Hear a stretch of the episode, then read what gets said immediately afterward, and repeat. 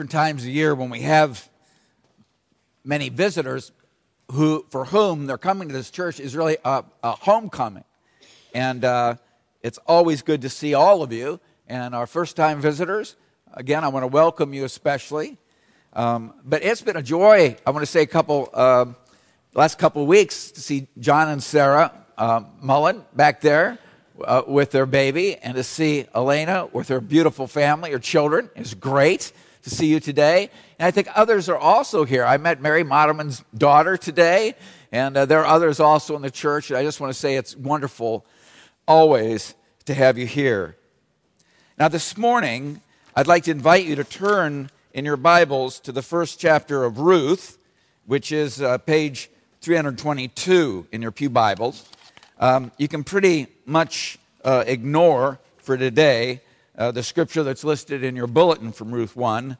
Uh, I'm really not going to be getting into that uh, particularly much, as it turns out. I'd like to ask you to join with me in a word of prayer. Let's pray together. Our Father in heaven, we love you and thank you for your mercy and goodness to us in Christ.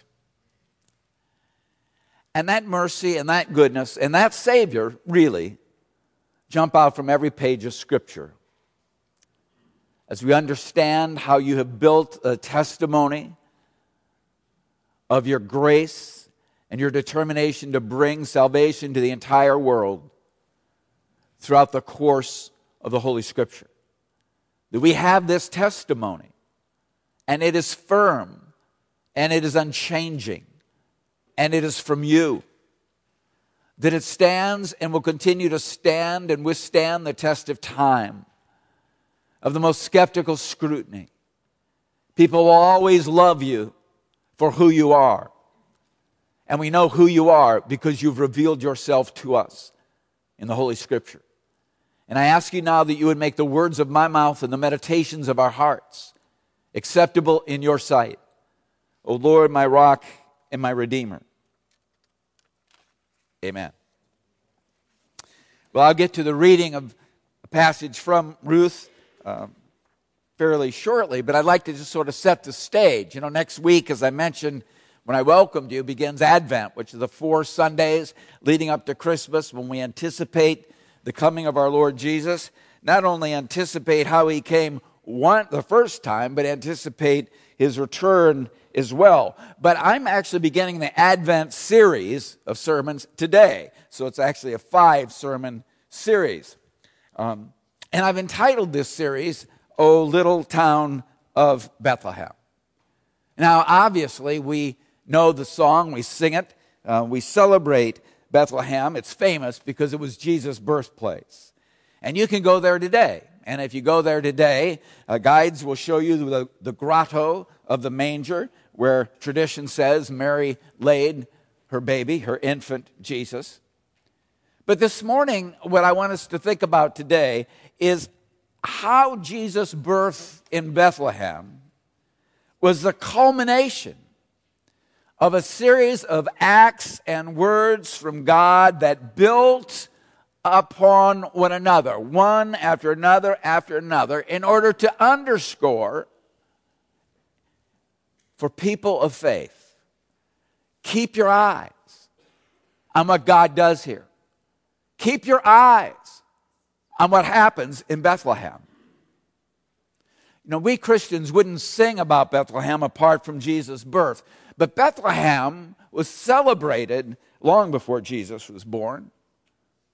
About 725 BC, the prophet Micah prophesied that the Lord's Messiah, the anointed son of David and son of God, would be born there and would rule. Micah chapter 5, verse 2 preserves the prophecy when Micah wrote, But you, O Bethlehem Ephrathah, who are too little to be among the clans of Judah.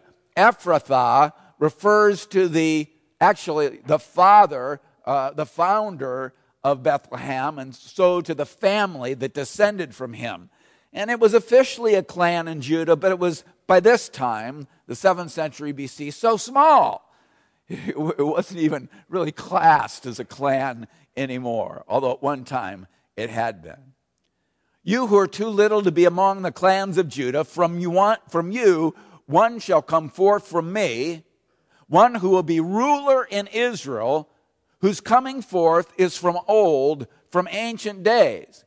So, this one who's going to come from Bethlehem, who's going to rule over Israel, is come is coming forth is from old, from out of old, from out of eternally, eternity, literally, not from ancient days, but literally in the Hebrew text, from the days of eternity. And this was the foundation, prophetically, scripturally, for Jesus' birth in Bethlehem. But we could ask ourselves the question what was the foundation for Micah's prophecy? And the answer is that foundation was another birth. Because Bethlehem was the birth of David, who became the king of Israel who was from the tribe of Judah, who was of the clan of Ephrathah. David was born in Bethlehem. And he went from being a shepherd boy there to being the God anointed king over Israel. And it was in 2 Samuel 7 that Nathan, the prophet of that time, prophesied that the Lord would raise up one of David's future offspring to rule forever. He prophesied that he would be greater than David, that he would be anointed with the Holy Spirit and reign forever, not only over Israel, but that all nations would come to him. And he would reign not only forever over all, but in perfect righteousness. And so David's birthplace, along with Nathan's prophecy, became the foundation for Micah's prophecy, which became the foundation for Jesus' birth, the very birth of the Messiah. But what about the foundation? Was there a foundation for David's birth in Bethlehem? Was there a prophecy or was there some, some God ordained event that laid the foundation for that? That it would be anticipated? And the answer is yes. The entire book of Ruth constitutes that foundation. The book of Ruth. So I want to think with you this morning. I'd like to ask you to think with me about this particular book. Uh, we've looked at the role, really, of the book of Ruth. This is the role that the book of Ruth plays in the whole canon of Scripture. It is the foundation of the foundation, David, of the foundation, Micah, of the birth of Christ. We'll see that as we go through. But I want us to think now not in terms of canon the whole scripture. I want us to think in particular about the book of Ruth itself and what is the message of that book. It's an interesting book. Um, one of the questions that's raised is in the Hebrew scrolls, um, where was the book of Ruth placed?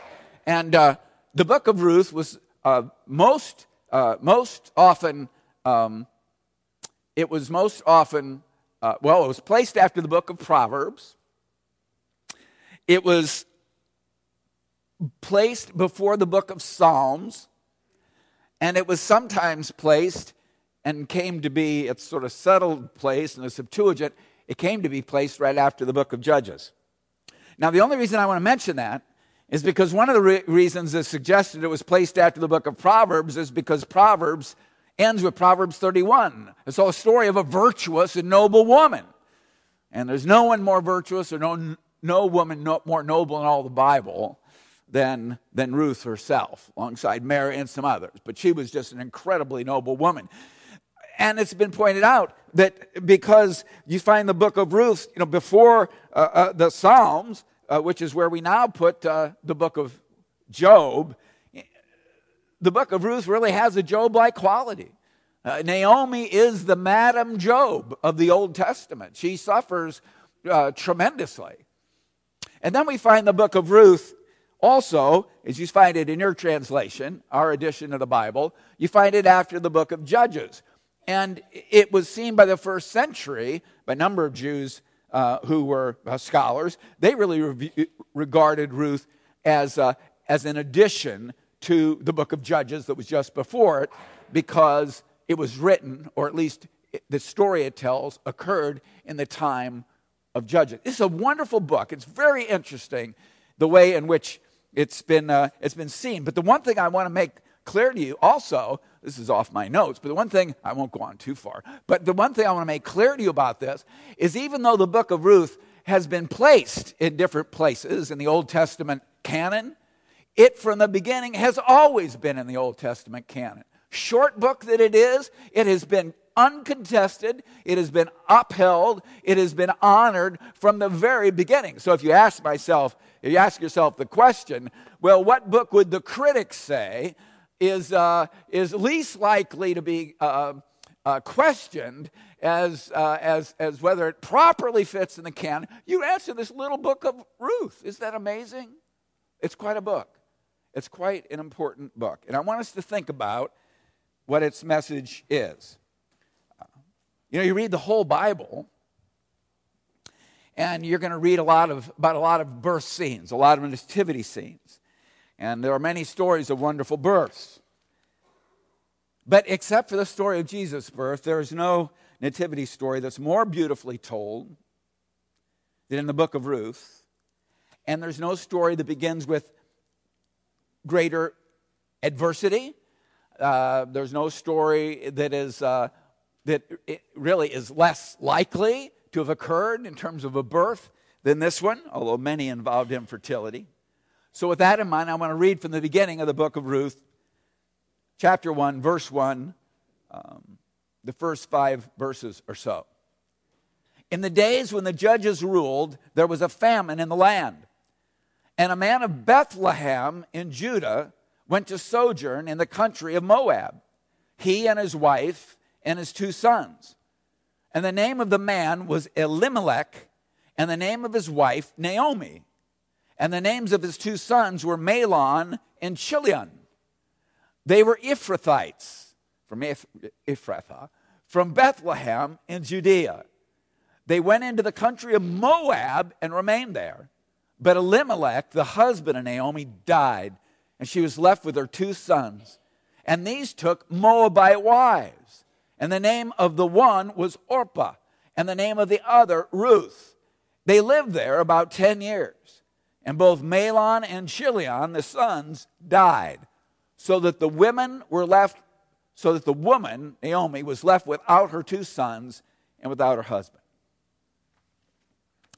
Let's peel that apart a little bit together. The text begins the days when the judges ruled. They were the dark ages of Israel, spiritually and morally. The text refers to a famine in the land, which meant another of God's judgments had come on Israel. And this is made clear, sort of in an ironic way, in our text, because we're told that the famine had reached Bethlehem. And Bethlehem literally means house of bread or storehouse for grain. You read about how Elimelech fled to Moab, and many commentators condemn him for leaving Bethlehem, fleeing from Bethlehem. They condemn him for fleeing from Bethlehem rather than repenting of the sin that brought God's judgment on Bethlehem and Israel in the first place. They criticize him for turning his family's future over to the cultural and spiritual influences of pagan Moab why would he flee from Bethlehem? And if he fled from Bethlehem, why in the world would he go to Moab? What kind of spiritual man could he be? And what about his sons who married Moabite women? Especially when the law of God in Deuteronomy declares that no Moabite is to be allowed into the assembly of the Lord. Well, fair enough. But I think the point of our text is not to underscore the faithlessness of this family, but it really is to underscore their desperation. You know, only desperation would drive an Israelite, whether a believer in the Lord or not, to flee to Moab. Moab was Israel's longtime enemy. Moab had refused Israel passage on its way to the promised land. The king of Moab had hired Balaam to curse Israel. Moabite women had gone out to seduce Israelite men and turn them away from the Lord. It was the corpulent King Eglon who was killed by the left handed ju- uh, judge, Ehud, whom we studied, Well, that King Eglon, he was the king of Moab. He was the oppressor of Israel. So you imagine Elimelech fleeing from Bethlehem and going to Moab, which was on the other side of the Sea of Galilee and south a little bit. What prospect did this man have? And I think perhaps he didn't think beyond the prospect of starving to death if he stayed in Bethlehem. It would be better for him to give up his status as a respected landowner in, in, in Israel and become a despised foreign worker, or what in America might be called a migrant worker in Moab. What he never reckoned on was his own death. What he never reckoned on is that both of his sons would die in Moab, leaving his wife, Naomi, destitute, absolutely destitute. A widow cut off from her family in what was predominantly a hostile culture with absolutely no security. When we look at Naomi, we see that she was a, essentially, as I mentioned, a kind of a female counterpart to Job. The book of Ruth begins describing her plight. And when she returns to Bethlehem from Moab at the end of chapter 1 in Ruth, she announces this in verse 21 of chapter 1. I hope you have your Bibles open. She says, Do not call me Naomi, which means pleasant. Call me Mara, which means bitter. For the Almighty has dealt very bitterly with me. I went away full, and the Lord has brought me back empty. And that was the state of mind. And that was the way she viewed her life. But when we come to the end of Ruth in chapter 4, the women of Bethlehem are rejoicing over Naomi, over this woman, over Naomi, not over Ruth. She's not the focus here. They are rejoicing over Naomi for the fact that Ruth and Boaz had given birth to a son named Obed. The women say to Naomi in chapter 4, verses 14, maybe you'd like to read it along with me. The women are chorusing, as they chorused earlier in the book Blessed be the Lord who has not left you this day. They're speaking to Naomi, who has not left you this day without a redeemer. And may his name be renowned in Israel he shall be to you a restorer of life and a nourisher of your old age. For your daughter in law who loves you, Ruth, who is more to you than seven sons, has given birth to him. So, really, the book of Ruth, it's called the book of Ruth, but the book of Ruth is the story of Naomi's redemption. We'll see more about what redemption meant in that culture, in that context. But it is the story of a great uh, sacrifice selflessly being made in order to rescue, in order to save and deliver her. The book of Ruth is a love story. It's a love story on every page, and we'll examine that in detail. But today, I want to be clear with you on the sweep of the story just as I wanted to be clear with you on the sweep of the book of Ruth in the whole canon. The book of Ruth in the whole canon has great messianic significance. And the story itself is a story of redemption. And doesn't that make sense? That the foundation for the foundation for the foundation for the birth of Jesus was laid in a beautiful love story of redemption. It begins with a grieving widow and mother, a grieving mother who bitterly complains that God has left her empty. And it ends with the women of Bethlehem rejoicing with that same woman, Naomi, over how he has filled her life by raising up a redeemer in the birth of Obed. So she goes from the beginning of the story in which she knows very little, really does not understand who God is. Seems very harsh, a harsh judge. He's dealing harshly with her. He doesn't, she doesn't deal, the text does not deal explicitly with the fact that she may have felt responsible or Elimelech was responsible for some of their choices. The point is, that's the way she views God as a very harsh and relentless judge. By the end of the story, she realizes that God loves even her and that he has reached out to care for her and to save her. This is a story. It is a story of redemption. Now, what's important for you to keep in mind then is that in this story, Naomi essentially is a sign or symbol for someone. I don't mean she didn't exist at all, she did. But what I'm saying is, she really is representative of someone as you go through the story. And if you ask the question, well, who does Naomi represent? Who is she representative of? And the answer is Israel. The answer really is Israel. She's a microcosm, a representative of Israel itself. What God does for her is a sign of his will and his purpose for the nation as a whole.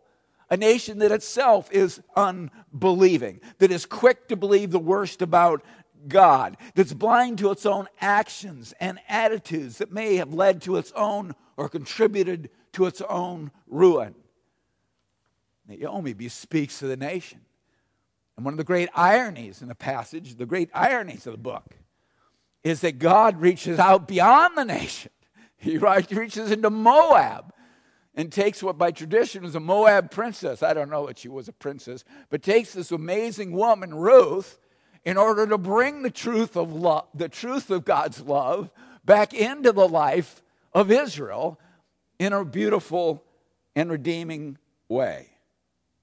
When the women sing, Blessed be the Lord, who has not left you this day without a redeemer, and may his name, referring to the Redeemer, may his name be renowned in Israel they are doing this as they're extolling the Lord, they are pleading that Naomi's Redeemer might be renowned in Israel, that Naomi's Redeemer might somehow affect the entire nation, that he might be recognized as a Redeemer whose redemption extends beyond one humble woman.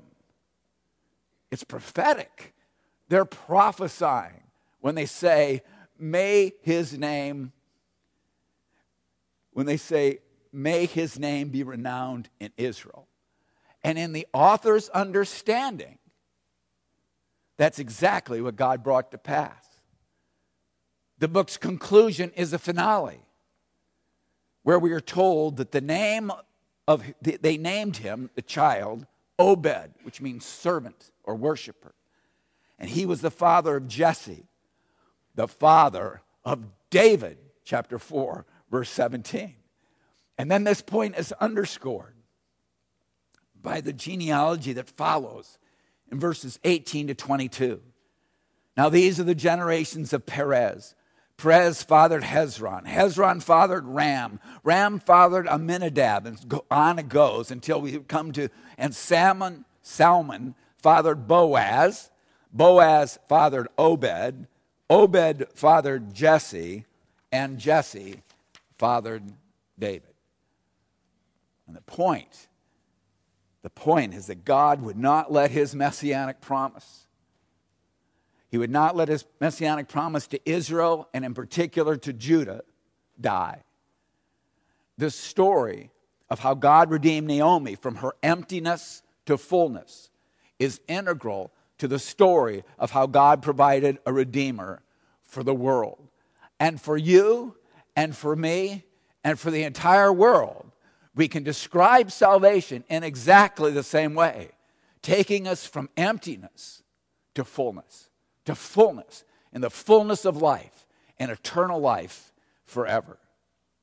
The nativity of Obed, I'm saying, bespoke the greater nativity of David that would then occur in the same place, which bespoke the greater nativity and the fulfillment of God's messianic promise in the birth of Jesus. Well, that's my introduction to the book of Ruth. I haven't even described any of its passages. It is so rich. Y'all got to come back next week. It is a great book. But what shall we take from the heart to heart from the book of Ruth thus far?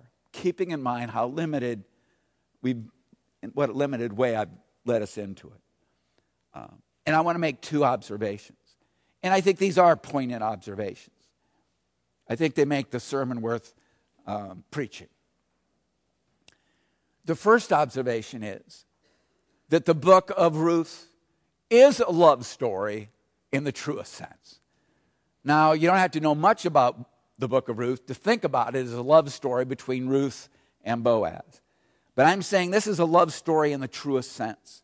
And by love, I refer to chesed, that Hebrew word for love or God's loving kindness. It's the Old Testament word for God's love.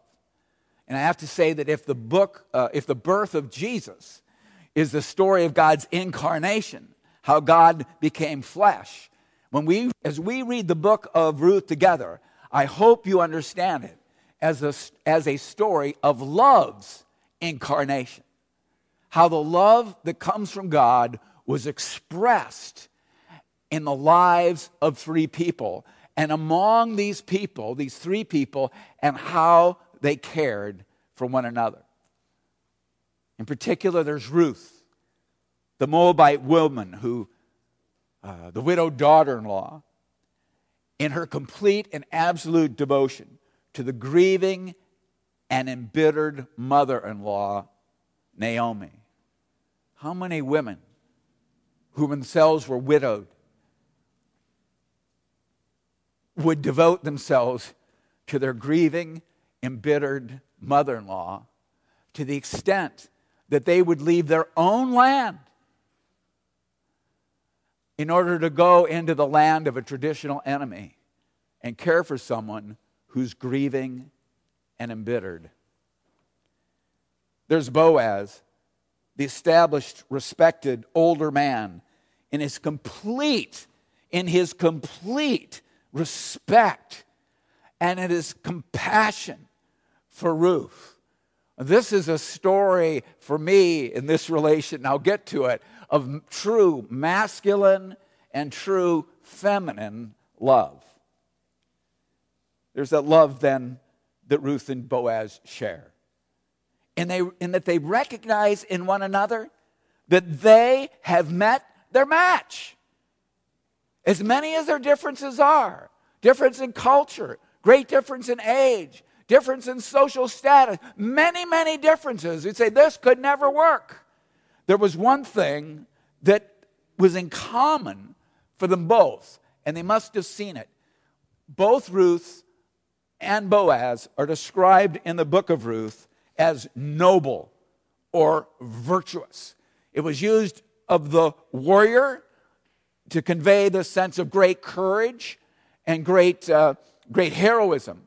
It's used in Proverbs 31 of that virtuous, of that noble woman. And both those people are described as noble or virtuous. They're both vessels of God's love for others, a love that is full of integrity and purity. They both love in the same way. They both love as God loves. When Obed was born, he was truly a loved child, not simply born of this woman's love for her husband and this husband's true love for his wife, but this was a child that was really born of God's love in the world.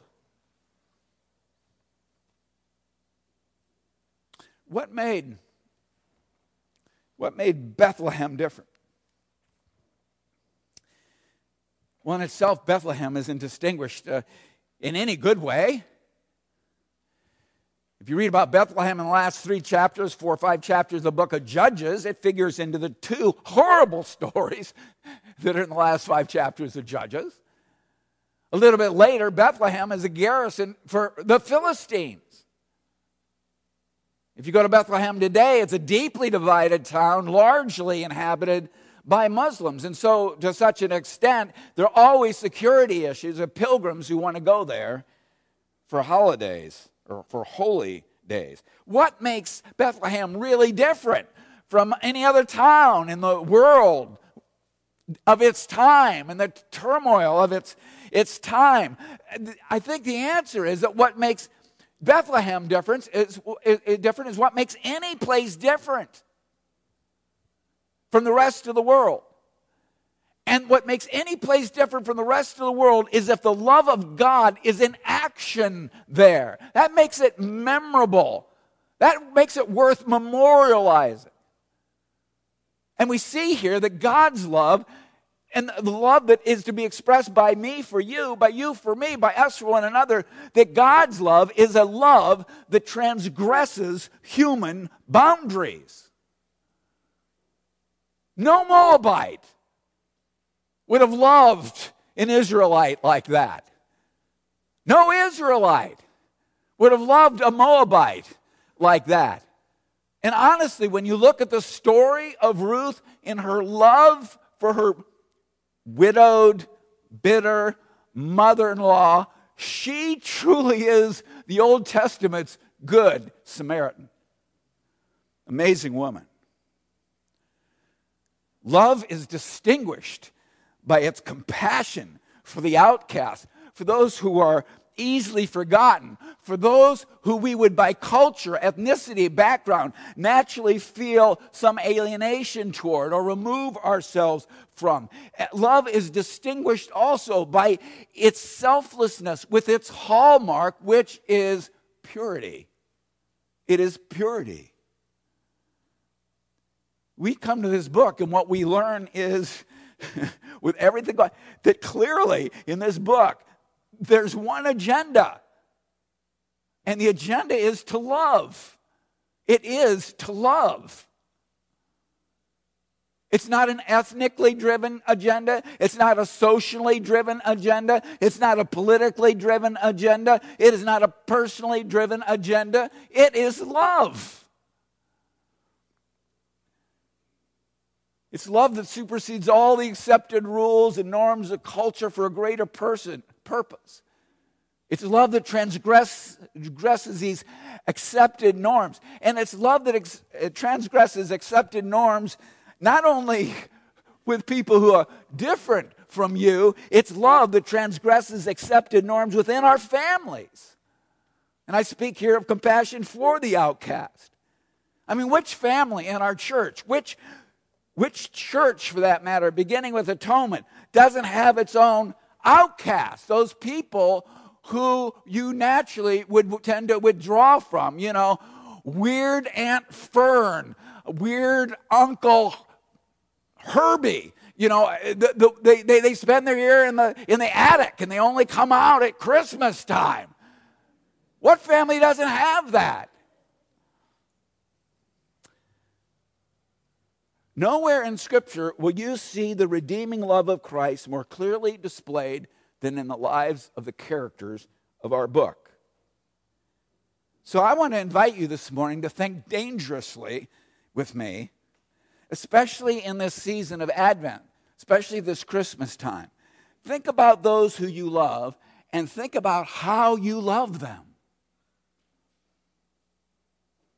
And think about those whom you do not love, although they are within your reach.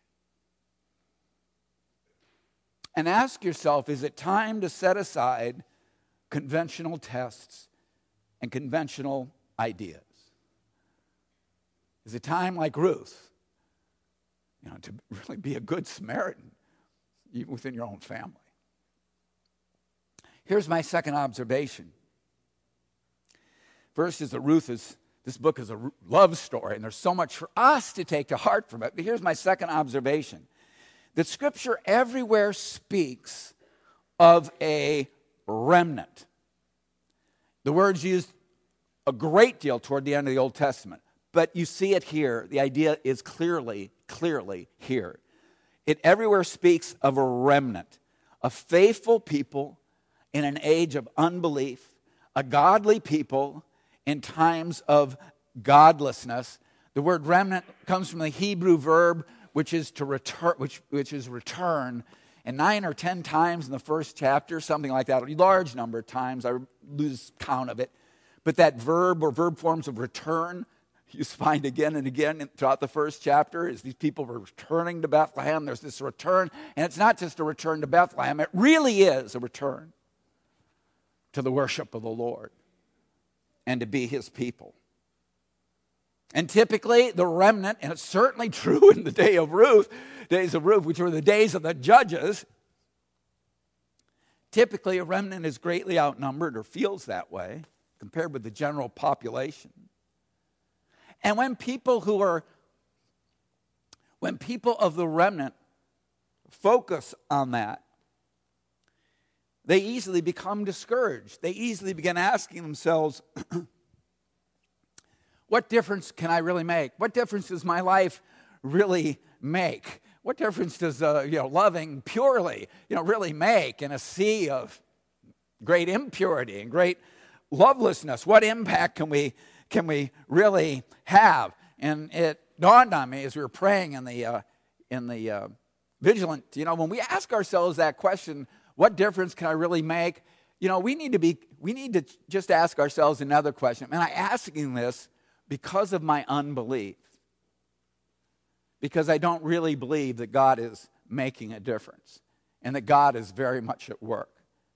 And He simply calls me to be a humble, humble follower of Him throughout my life and in all my relationships and in all my dealings.